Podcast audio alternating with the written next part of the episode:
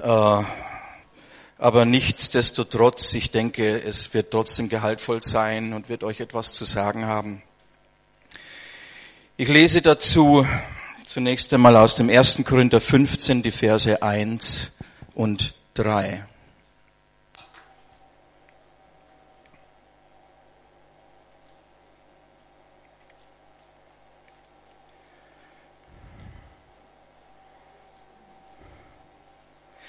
Dort schreibt der Apostel Paulus, ich erinnere euch aber, ihr Brüder, an das Evangelium, das ich euch verkündigt habe. Denn ich habe euch vor allen Dingen, das heißt als erstes und als grundlegendes, weitergegeben, was ich auch empfangen habe, nämlich, dass Christus für unsere Sünden gestorben ist. Ich lese den zweiten Teil nochmal aus einer anderen Übersetzung. Dort heißt es, ich habe euch das weitergegeben, was am wichtigsten ist und was auch mir selbst überliefert wurde, dass Christus für unsere Sünden gestorben ist. Bis hierher. Herr Jesus, wir danken dir für dein Wort, dass du uns in deinen Gedanken lesen lässt und dass wir immer wieder von dir angesprochen werden. Wir danken dir, dass du ein dich selbst offenbarender Gott bist, auch heute noch, und dass wir dich erfahren und erleben dürfen, dass du unsere Herzen tief berührst und veränderst und dass du hineinwirkst und hineinsprichst in unser Leben durch dein Wort und durch deinen Heiligen Geist. Und Vater, wir beten, dass du es auch jetzt tust, heute Morgen, Herr, dass du uns Gnade gibst beim Hören. Schenk uns Ohren, dass wir hören, wie Jünger hören. Offene Herzen, dass wir verstehen, wie du es meinst. Wir danken dir von ganzem Herzen, dass du uns die Dinge nicht schwer machst, sondern dass du uns die Dinge erläuterst und zeigst, wie du es meinst, damit wir verstehen und begreifen und unser Leben verändert wird. Wir danken dir von ganzem Herzen. Amen. Amen. Ich lese den letzten noch einmal. Ich habe euch das weitergegeben, was am wichtigsten ist und was auch mir selbst überliefert wurde, dass Christus für unsere Sünden gestorben ist. Der Apostel Paulus betont hier etwas, das er als den Kern der Sache sieht, als das Wesen des Evangeliums, als das grundlegende Wesentliche, als etwas, das vor allem anderen steht. Ich lese noch einmal diesen Vers. Er sagt, ich habe euch das weitergegeben, was am wichtigsten ist und was auch mir selbst überliefert wurde, dass Christus für unsere Sünden gestorben ist. Paulus weist uns hier auf eine überragende Wahrheit, die unser ganzes Leben umfangen und bestimmen soll.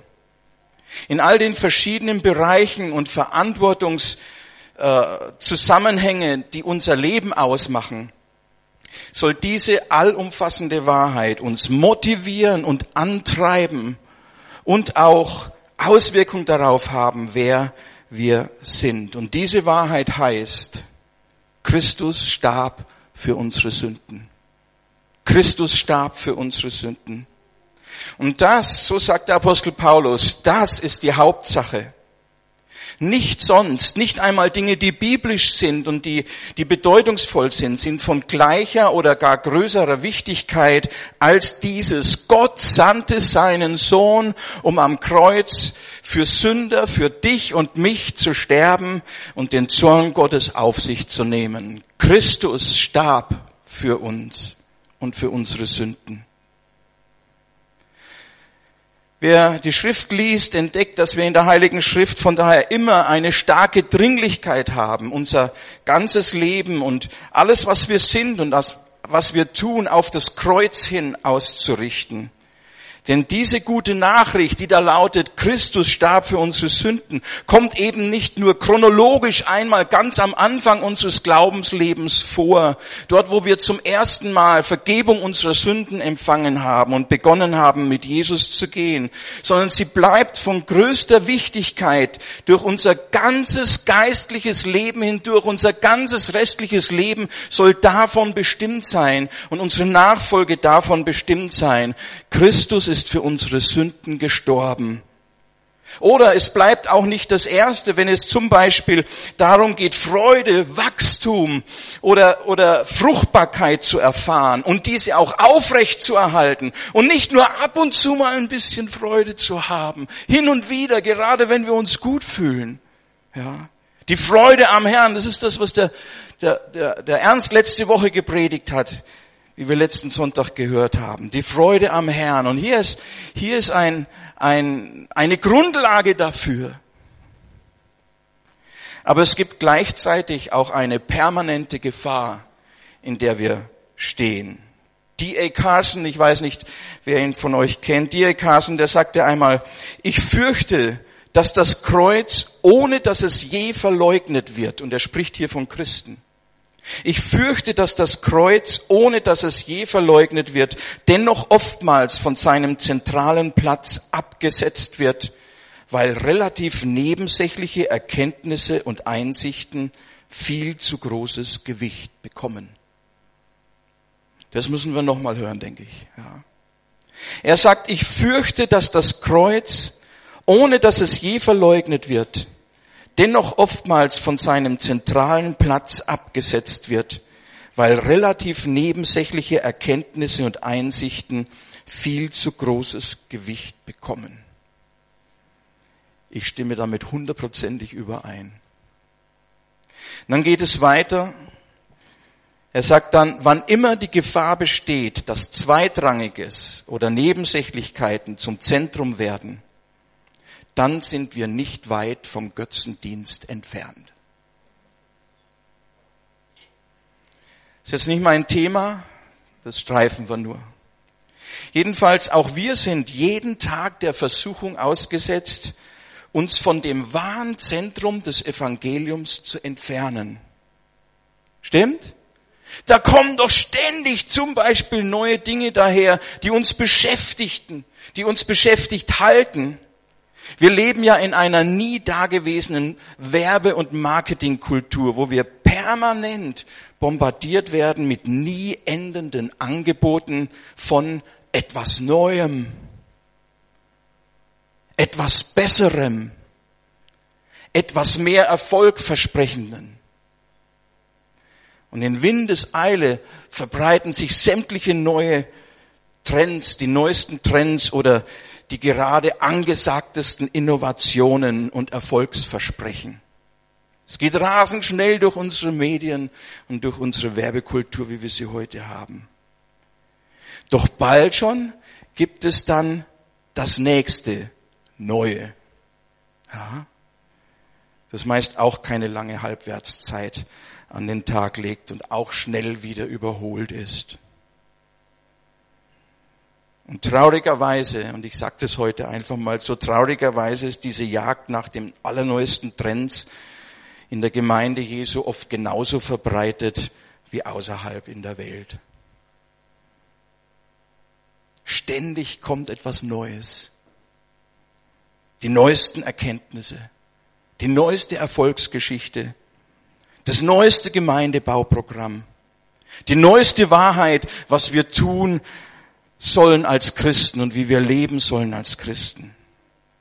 Und ich frage mich schon manchmal, wo liegt denn eigentlich das Defizit? Wo ist denn das eigentlich? Wo liegt denn der Mangel, wenn so viele Christen ständig nach etwas Neuem suchen, nach einer neuen Technik, nach einer neuen Wahrheit, nach einer neuen Erfahrung, um die Puzzleteile ihres Glaubenslebens irgendwie zusammenzubekommen? um den Mangel, den sie spüren, zu beheben. Und trotzdem ändert sich eigentlich nichts. Und das Erhoffte und Erstrebte stellt sich auch damit normalerweise nicht ein. Und das Herz kommt nicht wirklich zur Ruhe.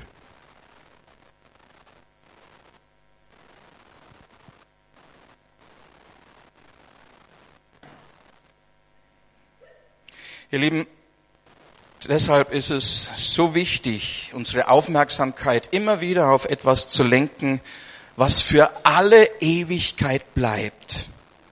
Und wo ein für allemal der Grund unserer Erlösung liegt, nämlich dort am Kreuz, wo Jesus sagt, es ist vollbracht.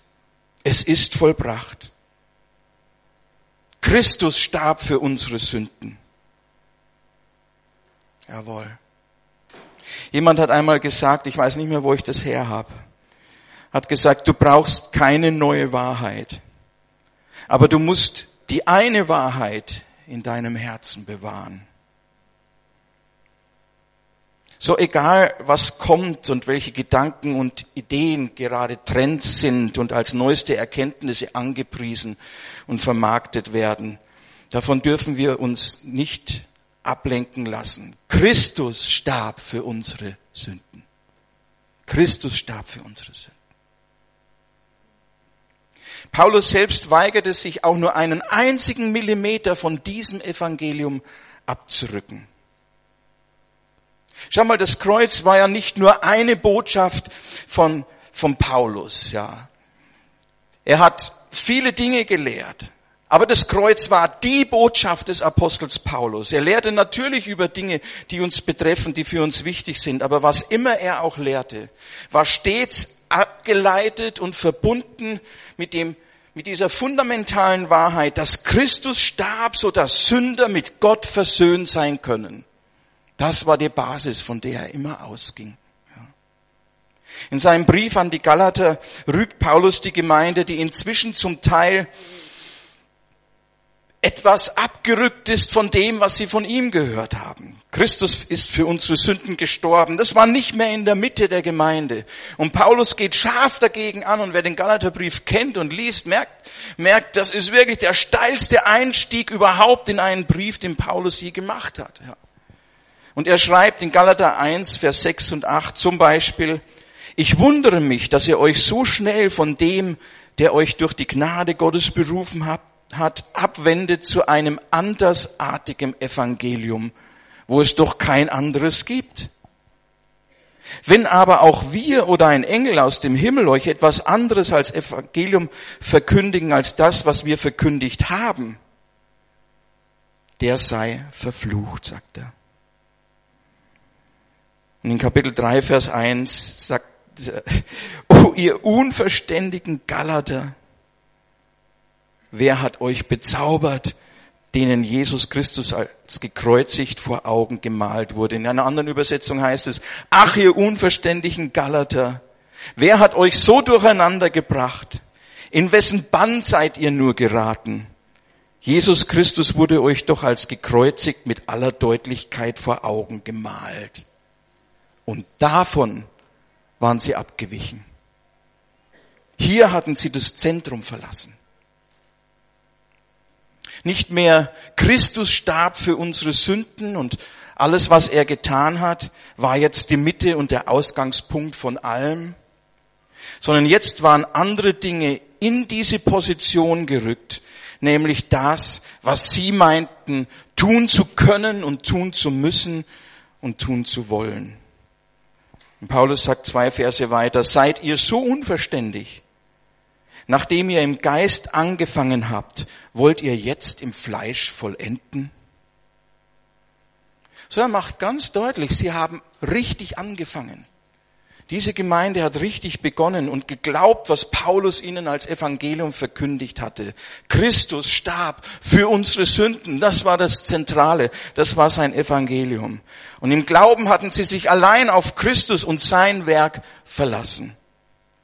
Aber jetzt, so sagt Paulus, wollten sie im Fleisch weitermachen. Das Fleisch aber hat eine Eigenschaft. Es rückt sich immer selbst in den Mittelpunkt. Entweder es rühmt sich, wie Paulus sagt, es rühmt sich seiner eigenen Taten oder Verdienste, oder es beklagt sich und lamentiert, aber immer steht es selbst dabei im Zentrum und eben nicht mehr Christus ist für uns gekreuzigt. Ganz anders Paulus selbst.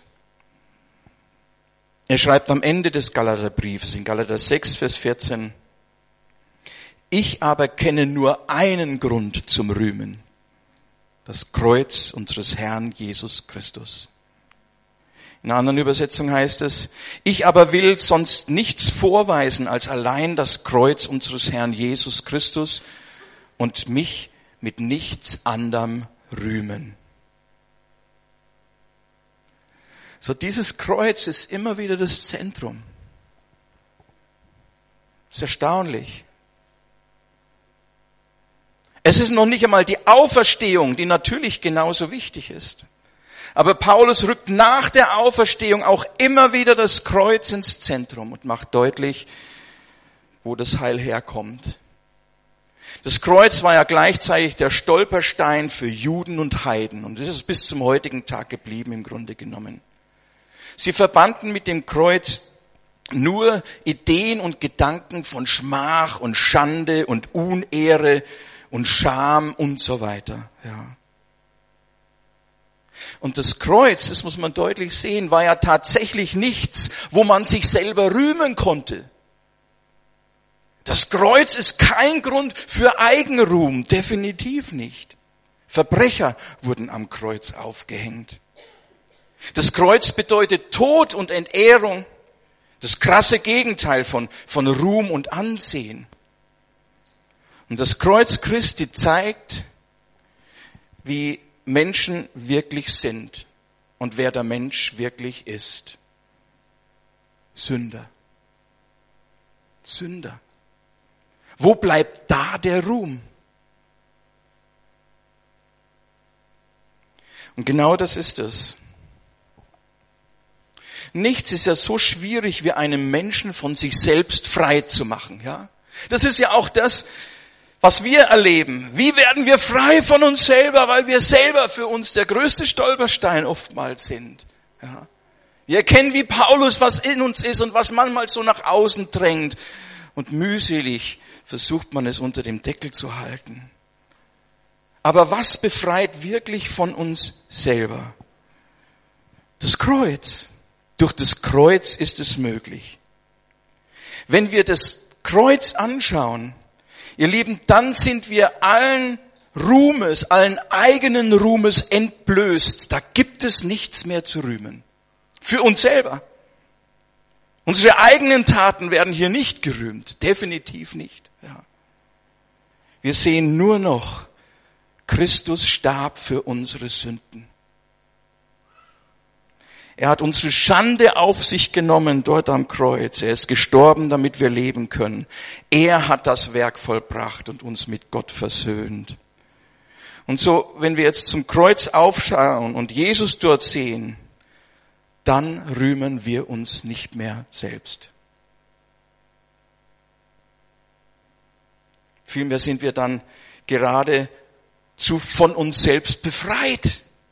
Hier liegt keinerlei Ruhm für uns, für uns selber. Aller Ruhm gilt allein dem, der für unsere Sünden gestorben ist. Stimmt? Ja. Und dieses Kreuz wollte Paulus rühmen. Das war sein einziger Ruhm. Ein anderer hatte das Werk vollbracht. Es gab nichts zu rühmen, außer den, der das Werk vollbracht hat. Und darum konnte Paulus auch sein, sein Gefühl der Freude und sein Gefühl des Herzens freien, freien Lauf lassen über diese Erlösung, die er dort am Kreuz erblickt, ohne sich selber zu erheben, ohne jeglichen Selbstruhm. Hier ist kein Raum für Selbstruhm. Der Sohn Gottes hat das Kreuz ja nicht um seinetwillen erduldet, stimmt, sondern um die Sünde der Welt zu sühnen. Und wenn ich mich nun des Kreuzes rühme, wenn ich das jetzt tue, dann gebe ich zu, dass ich ein Sünder bin. Aber auch, dass ich durch den, der am Kreuz meine Schande getragen hat, begnadigt wurde und von Gott angenommen bin auch das. Christus starb für unsere Sünden. Jawohl. Ja. Und deshalb ist das Kreuz unseres Herrn Jesus das einzige, wessen wir uns wirklich rühmen können, ohne uns dabei zu erheben. Hm? Worauf übrigens allein, ganz allein unsere Beziehung zu Gott begründet ist. Nichts, was wir tun, sondern was er getan hat. Es ist vollbracht. Und deshalb lenkt der Apostel Paulus das Augenmerk bei den Galatern auch nie auf sein eigenes Wirken, auf das, was er getan hat, sondern immer allein auf das Werk Christi am Kreuz. Und deshalb macht Paulus auch immer wieder deutlich, dass ohne die Rettungstat Jesu am Kreuz von Golgatha jede Missionstätigkeit und alles eigene Tun einfach hinfällig ist.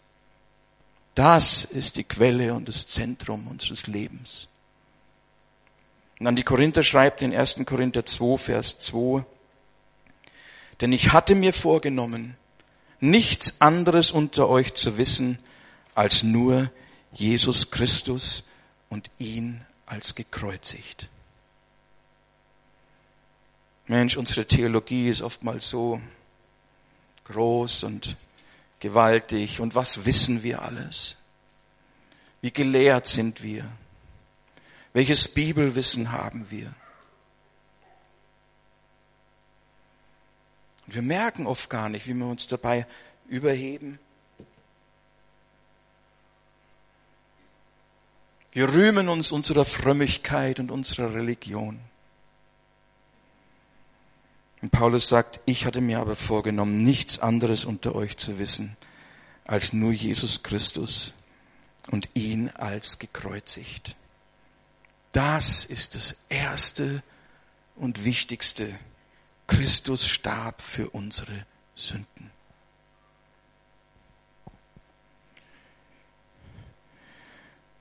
Und das ist, worauf du immer achten solltest. Dass nicht zweitrangig ist oder nebensächlich ist, das Kreuz aus dem Zentrum verdrängt, sondern sicherzustellen, und das ist deine und meine Aufgabe, dass das Evangelium an seinem rechten Platz ist, nämlich genau im Zentrum deines Lebens und meines Lebens, genau im Zentrum unseres Herzens und nichts anderes. Denn das ist die Kraft Gottes, die etwas bewirkt. Wie hat der Mann gesagt? Du brauchst keine neue Wahrheit, aber du musst die eine Wahrheit in deinem Herzen bewahren. Christus starb für unsere Sünden. Sag doch mal Amen. Das war die ganze Botschaft heute Morgen. Ein Drittel der Länge, die ihr sonst von mir gewöhnt seid. Aber von der Wahrheit mindestens die Tiefe einer langen Predigt. Hm. Genügt dir das? Genug? Für einige ist es genug. Wir neigen dazu, immer mehr Wissen aufzuhäufen. Wir wollen etwas hören, ähnlich wie die Athener, die zusammengekommen sind, immer etwas Neues zu sagen und etwas Neues zu hören. Heute Morgen gibt es keine neue Wahrheit, sondern die alte Wahrheit, die, die, die der Grund für alles ist das Fundament, auf dem wir stehen. Christus ist für unsere Sünden gestorben. Je länger ich gläubig bin, und ich bin jetzt im 37. Jahr, fast 38 Jahre, desto mehr wird mir bewusst, dass das tatsächlich alles ist, worauf es letztlich ankommt. Meine Sünden sind mir vergeben das gibt meinem Leben die Perspektive für Zeit und Ewigkeit. Ich darf eines Tages vor Gott erscheinen und darf auf den weisen, an den ich geglaubt habe, der für meine Sünden gestorben ist. Und viel mehr kannst du nicht tun. Es gibt keinen Grund zum Rühmen. Es, ist nicht möglich, irgendwelche Werke aufzuzählen. Es gibt nur eine Möglichkeit zu sagen, Vater, ich habe an das Blut deines Sohnes Jesus geglaubt. Ich habe geglaubt, dass er für mich gestorben ist, dass er mir meine Sünden vergibt, dass er den Preis bezahlt hat. Das ist die Basis meiner Rechtfertigung. Auf nichts anderes werde ich mich stellen und für nichts anderes werde ich meinen Mund öffnen können.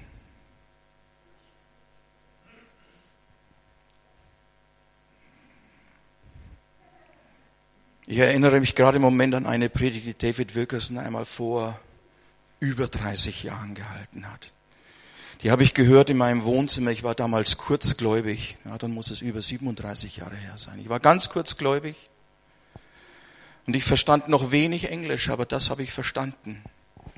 Er sagt, ihr lieben Leute, sagt er zu dieser großen Gemeinde, vor der er gepredigt hat, ihr lieben Leute, wenn Gott jetzt hereinkäme, zur Tür hereinkäme, würde keiner mehr von euch stehen. Wir würden alle mit unseren Angesichtern auf dem Boden liegen und rufen, Gott vergib uns.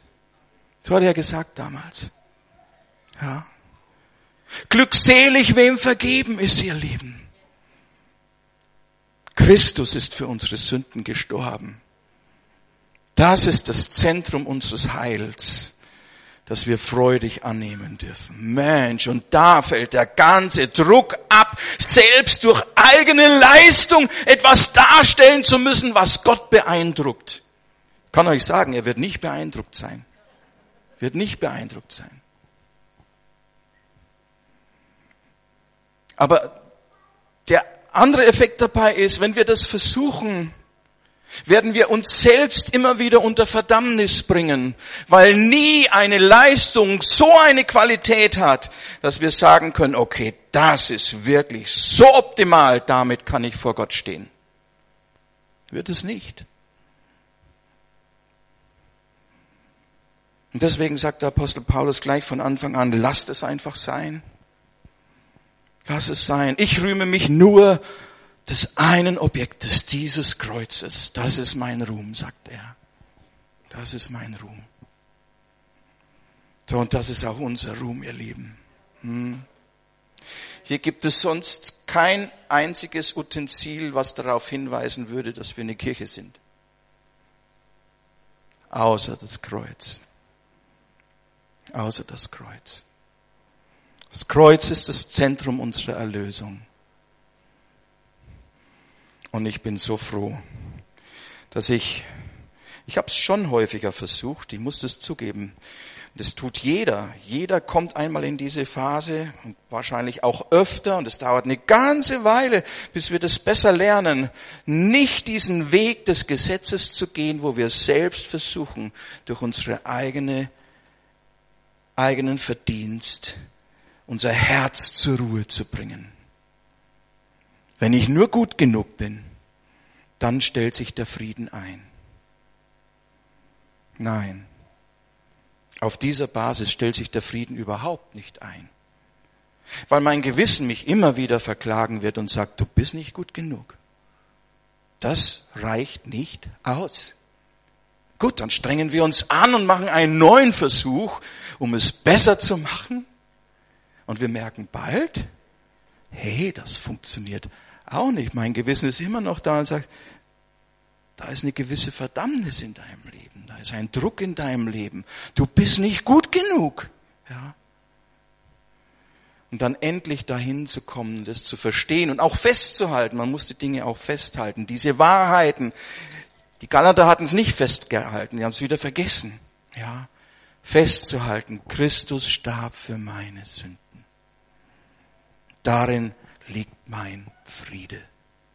Er vergibt mir und mein Herz erfüllt sich mit Frieden, weil diesen Frieden Gott selbst in mir schafft und kein Versuch mehr über die eigenen Werke von mir gestartet ist, diesen Frieden irgendwie zu erzeugen.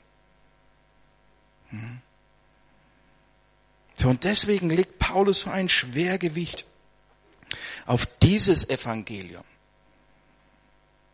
Ja, vieles nennt sich heute Evangelium, aber Paulus sagt, hey, das ist andersartiges Evangelium. Es gibt aber eigentlich kein anderes Evangelium wie dieses eine, was ich euch verkündigt habe.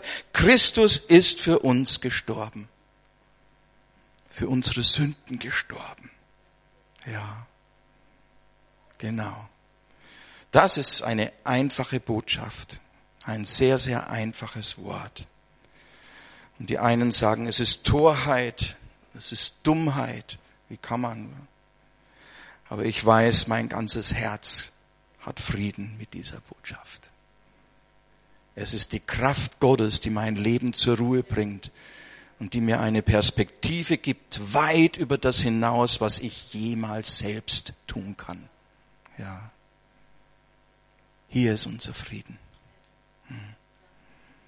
So, ich möchte euch bitten, dass ihr euch einfach immer wieder darauf einlasst.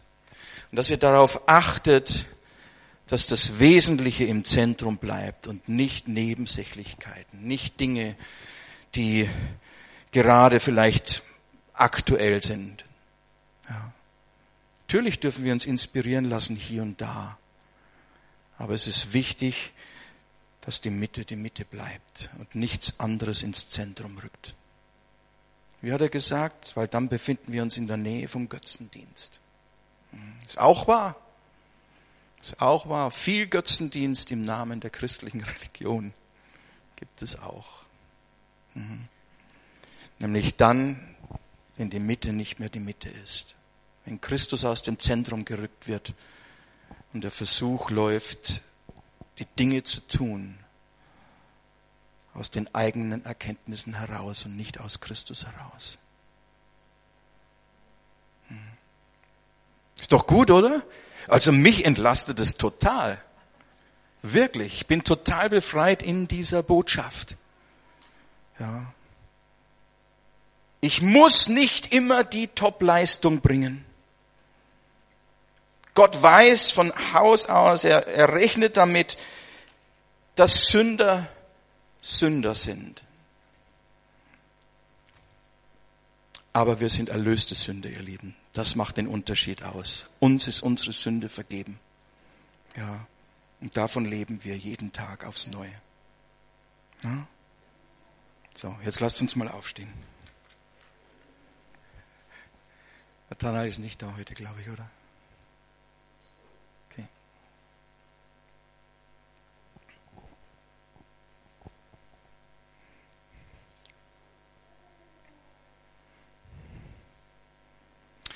Wir kommen hier zusammen sonntags, weil wir gemeinsam vor Gott reden wollen.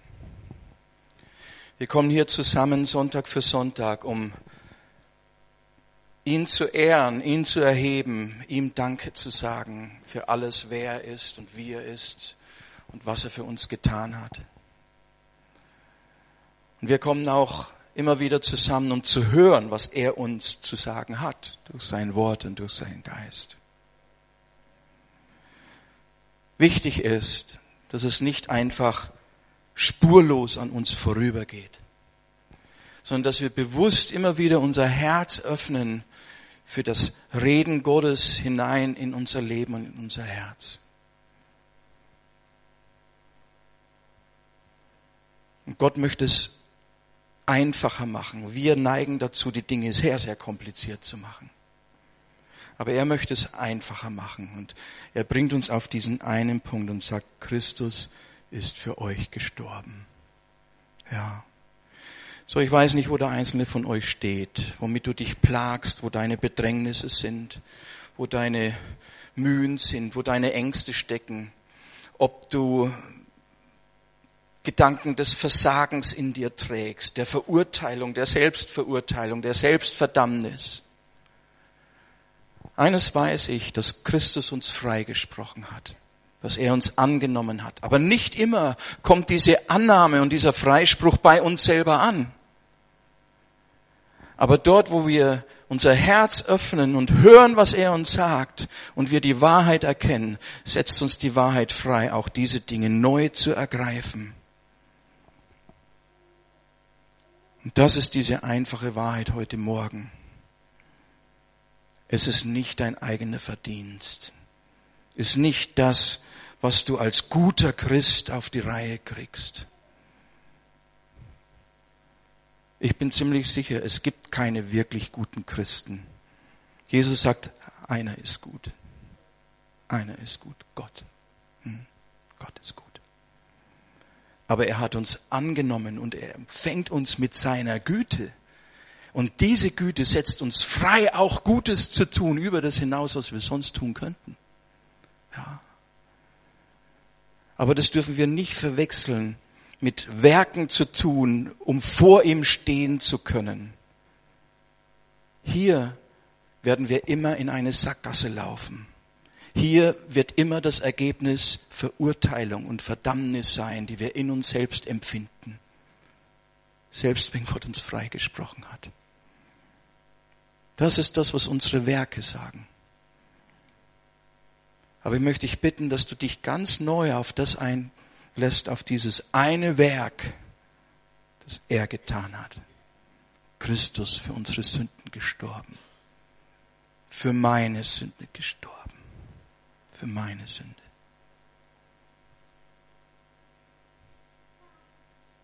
Ihr Lieben, ich bin Pastor dieser Gemeinde und manche denken, ja Pastor, es hat mir mal einer gesagt, was, du hast Probleme?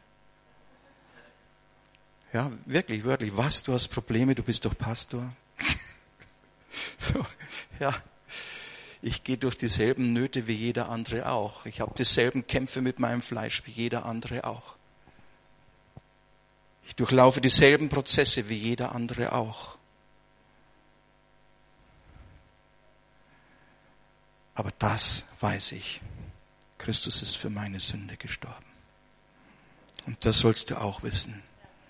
Und wenn du nichts mitnimmst außer dem Gottesdienst, außer das, bitte halt das fest.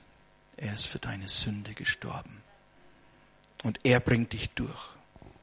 Er bringt dich ans Ziel. Und zwar glorreich, nicht im Eigenruhm, sondern dass du Christus rühmst über die Maßen wegen dem, was er für dich getan hat. So wird es sein. So werden wir eines Tages auch vor ihm stehen, dass wir in einem Lobpreis ausbrechen, den die Welt noch nicht gehört hat. Ja, das wird es dann sein. Hm? Heute üben wir. Ja. Und geben uns hin und bitten Gott, dass er unser Herz mehr freisetzt, ihn anzubeten, jetzt schon und ihm zu danken für das, was Christus für uns getan hat. Gut? Herr Jesus, wir danken dir von ganzem Herzen, dass du mitten unter uns bist und dass du uns kennst, jeden einzelnen von uns und unser ganzes Leben umfängst. Du weißt alle Dinge in unserem Leben. Du kennst unser ganzes Herz. Du kennst uns besser, als wir uns selbst kennen. Herr, und du kennst auch die Abgründe in unserem Leben. Du kennst unsere Ängste, unsere Befürchtungen. Alles das, was versucht, uns zu binden und zu knechten. Herr, du weißt, wer wir sind.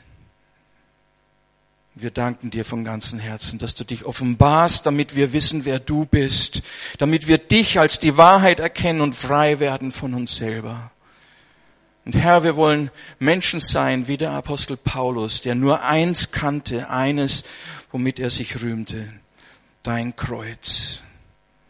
Wir danken dir, dass hier all unser Eigenruhm ein Ende findet und dass wir dich anschauen dürfen, die ihm alle Ehre gebührt.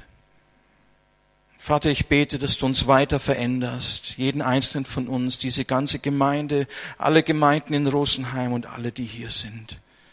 Wir danken dir von ganzem Herzen, dass du mit uns begonnen hast und auch vollenden wirst. Herr Jesus, du selber bist die Ermutigung unseres Lebens. Wenn wir entmutigt sind über uns selber, danken wir dir, dass du uns sagst, fürchte dich nicht, ich habe keine Angst, ich habe dich erlöst. Du gehörst mir, in meine Hände habe ich dich gezeichnet. Danke dafür, dass jeder von uns in deine durchbohrten Hände gezeichnet ist. Christus ist für unsere Sünden gestorben. Danke dafür. Vater, ich bete, dass du das in unsere Herzen senkst durch deinen Heiligen Geist, dass es zu unserem bleibenden Besitz wird in der Mitte unseres Lebens. Christus für unsere Sünden gestorben. Danke dafür. Danke, Jesus. Halleluja. Amen. Noch irgendetwas singen? Wer Gebet wünscht, jetzt nach dem Gottesdienst, kommt bitte nach vorne. Hier kann jeder für jeden beten. Stellt euch einfach hier vorne hin oder setzt euch auf die Stühle, es kommt jemand und betet mit euch. Ich wünsche euch allen, ihr Lieben, eine gesegnete Woche. Und wer mag, kann jetzt seine Hände und sein Herz noch einmal erheben